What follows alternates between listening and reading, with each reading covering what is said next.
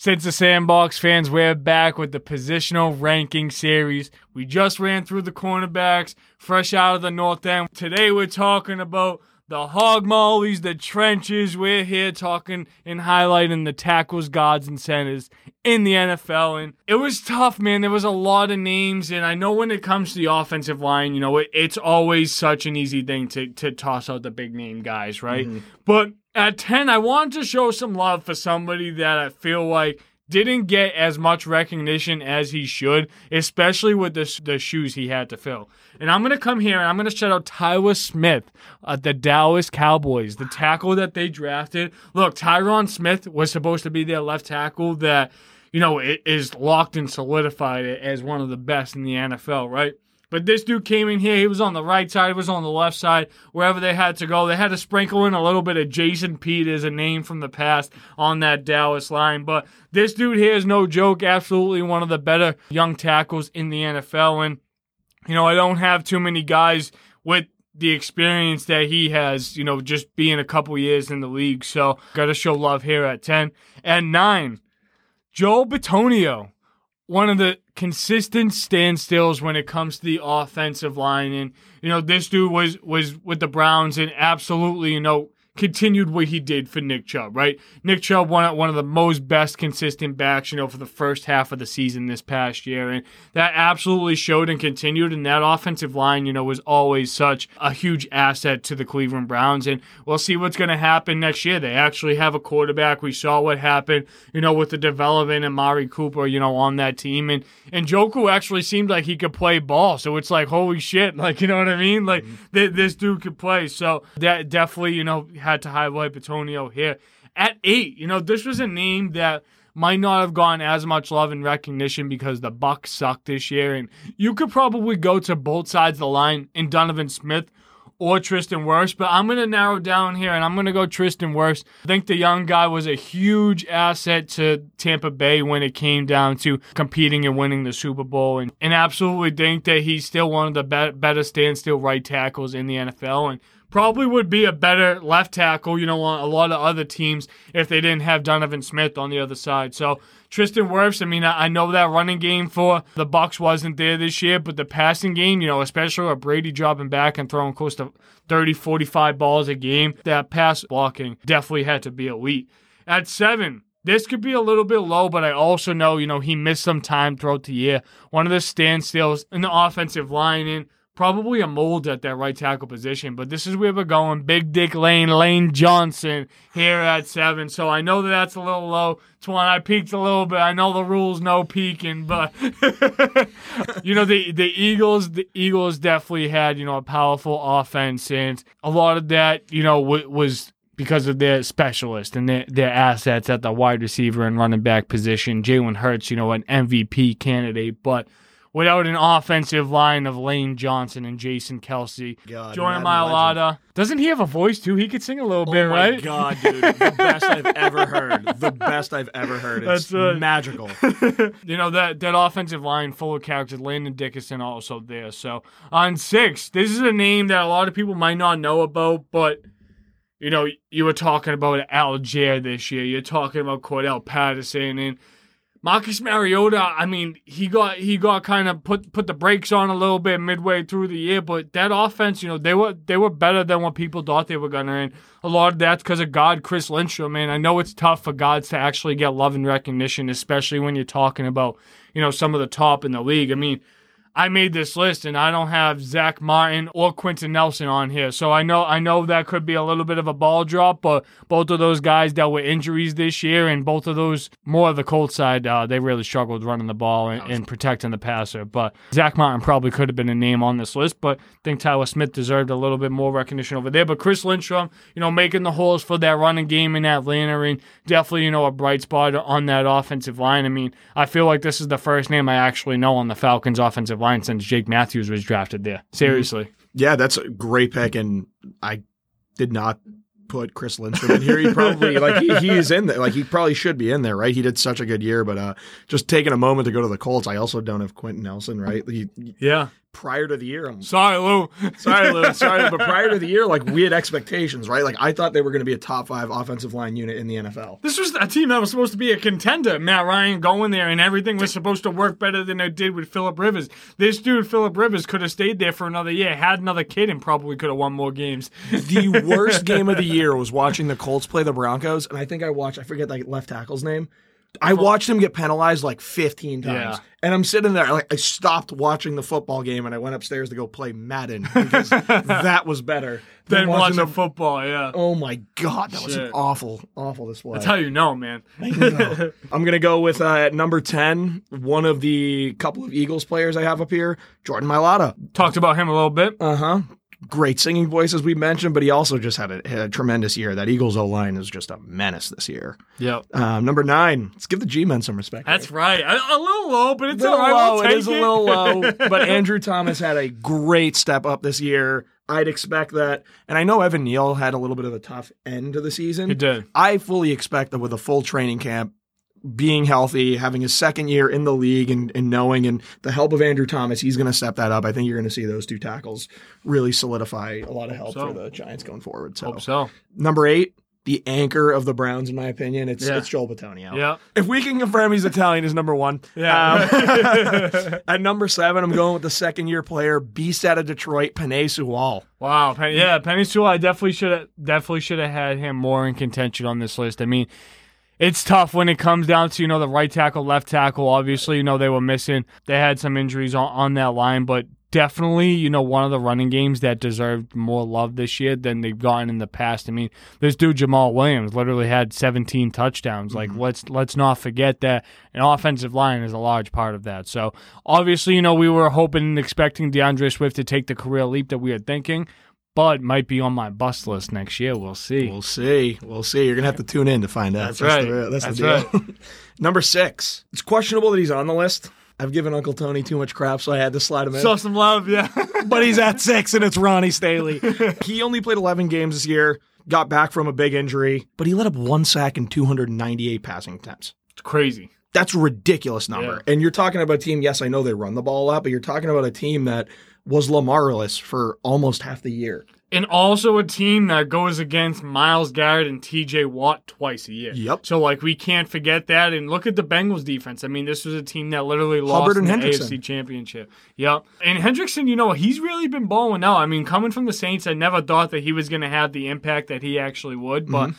it is nice to see. And you know, Ronnie Stanley, if he had more games under his belt this year and was a little bit more healthy, definitely would have been a name on this list. You know, year in and year out, he's always a name that's in contention. Definitely for sure. So, Tony, you can, you can rest easy. We got a Raven in here. Yeah.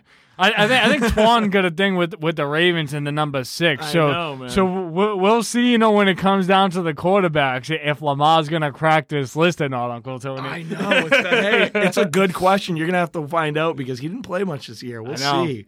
We will see. That's right. Guys, before we get into the top five, make sure you're going to stay tuned to the rest of the Since the Sandbox content. Also, go to Since the Sandbox slash shop to get your Since the Sandbox hoodie. Oh my. Show that off, Twon. Show oh that off. God. Scooch, how much you love your sweatshirt? I know. You like your sweatshirt? Yeah. Oh, yeah, yeah, yeah. Love that. yeah, there we go. it's glued That's on. You're up. sleeping with it. That's what's up. That's what's up. We love that. All right, coming back into the offensive line rankings here at five. This dude set the mold at, at the center position last year, and you know there weren't a lot of bright spots on that offensive line for the Kansas City Chiefs last year. They went and got Orlando Brown, they went and got Thuney, your guy, but we got Creed Humphrey here. Let's n- let's not forget the the best center in, in, in the land right now, and and that's this guy.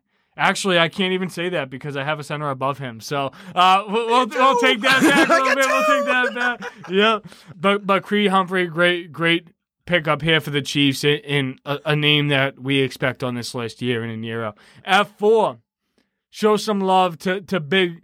Actually, it, it shows some love to No Love Drew. That's his Instagram handle. But uh, Andrew Thomas here for the New York Giants. I mean, being able to have a premier left tackle that's under the age of 25 and you know is is just about to come off of his first contract. I mean, this is very exciting. This is something that the Giants should have established years and years ago. I mean, I don't know when it got lost in translation after 2007 or 2011 that depth in the trenches isn't needed because it absolutely is, and that's how you win games year in and year out. Andrew Thomas is going to help mold Evan Neal, and I can't wait to see, you know, what the Giants do this offseason to continue mm-hmm. um, to build on what we have. And yeah, it's going to be tough to pay a running back, you know, north of $10 million and Daniel Jones north of $30 million, but these guys deserve it. And hopefully, you know, yep. with the spending spree, we can hang on to Julian Love too. At three, this is where I have the best center in the land and also one of the best podcast co-hosts that, that I watch, uh, Jason Kelce here for the, the Kelce podcast, him and his brother. But this dude watching the Giants game firsthand, you know, through the playoffs and just being able to highlight, you know, the Eagles a lot on prime time this year. I mean, this dude was was pancakes galore at, at, the interior offensive line. So, gotta show mad love to Jason Kelce. This is the dude that's been doing it 13, 14 years and you know, just seems to continuously get better. And if he wins a Super Bowl, you know, it's definitely something that I would consider he'd think about his retirement. But I hope to see, you know, his personality and playmaking skills in the offensive line in the trenches continue for years to come. At two, this is someone that isn't as talked about, especially when it comes down to the offensive line. But this dude's a, a young tackle and definitely making his name in the NFL. This is where I have Christian Darrisaw. So that Vikings offensive line, you know, definitely was, was complementing, you know, the passing game, having Justin Jefferson lead the league in receiving yards this year and probably in receptions too, if he's not in that in that category yet. But uh, Christian Darrisaw is a bright spot for the Vikings offensive line, and you know, a big part of the reason why Dalvin Cook, you know, has rushed for five straight thousand yard seasons. And at one, I feel like there's a large gap between this guy and every other offensive lineman in the NFL. It's Big Trent, Trent Williams. I mean, we know his story, we know his impact for the 49ers, and we also saw him toss a Philadelphia Eagle last week, and that was tremendous to see. Even though I knew that they were going to lose that game, I saw after he did that, and the Ndamukong Suh came looking for him, but I don't think you want that smoke. I don't think you want that smoke, yeah. man. what's he going to do? Step on his ankle? That's right. I know, right? Yeah, legit. But but Trent Williams, absolutely, you know, one of the molds for the past decade at the tackle position. It's really sad to see, you know, what Washington really did, you know, with, with all that injury problems and, and everything like that. But Trent Williams, I mean, I can't wait to see this dude in a gold jacket, plain and simple. I'm gonna start it off with I'm a jerk for uh, not putting Darrisaw in here. That was just a that was just a that's just a fail on my. So you're part. taking off one of the so Eagles me, for that? So let me hear it. So let me hear it, everybody. I miss Darrisaw. I'm sorry.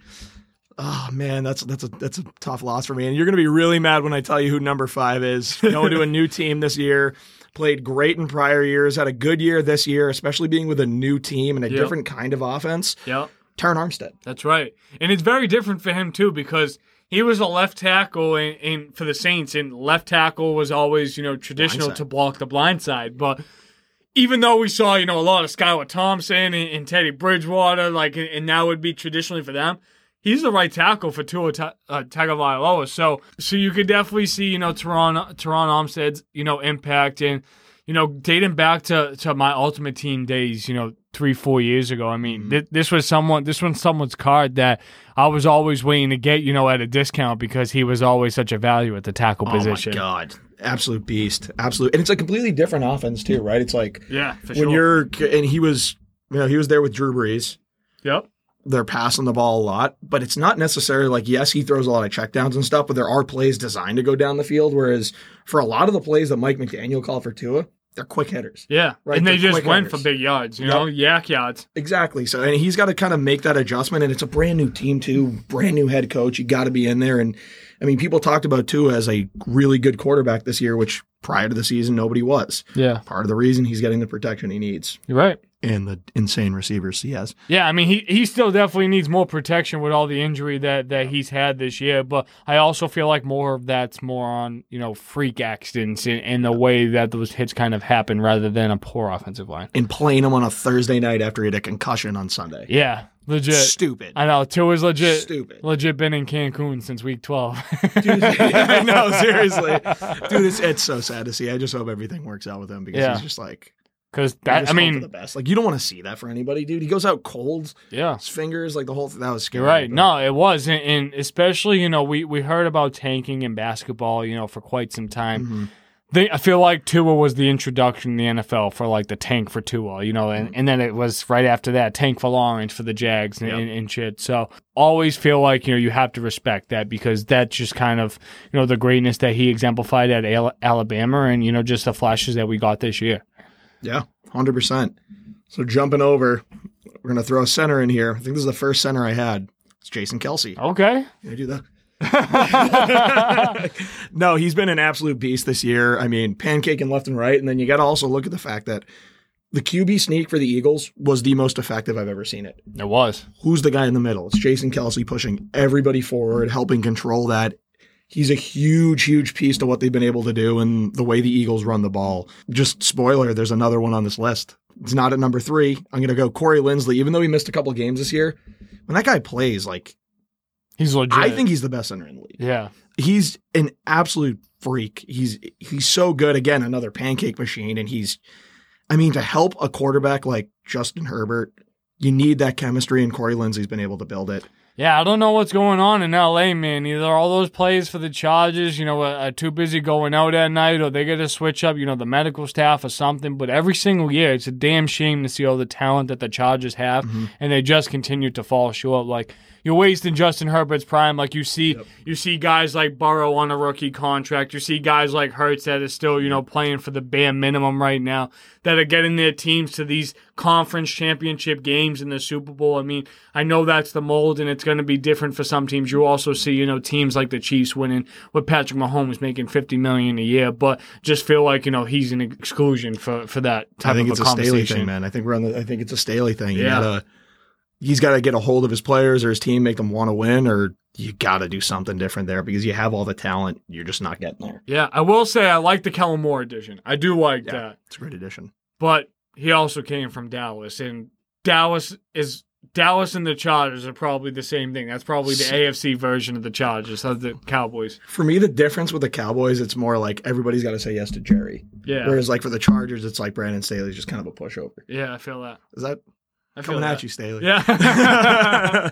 Number two, man, you're gonna hate me, but it's just recency bias. Trent, Ah. Trent, Trent Williams at two, debatably one of the best tackles of all time, yeah, and I don't think anybody would disagree with that. yeah. Like he's just been incredible throughout his entire career. It's a shame to see right what happened in Washington, but the way he's picked it up in the Niners, like, he's the anchor. he is. Like he's just the best tackle we've seen. But at one, Lane Johnson. Now, this is probably high, but he let up zero snacks. S- snacks. Zero. Zero.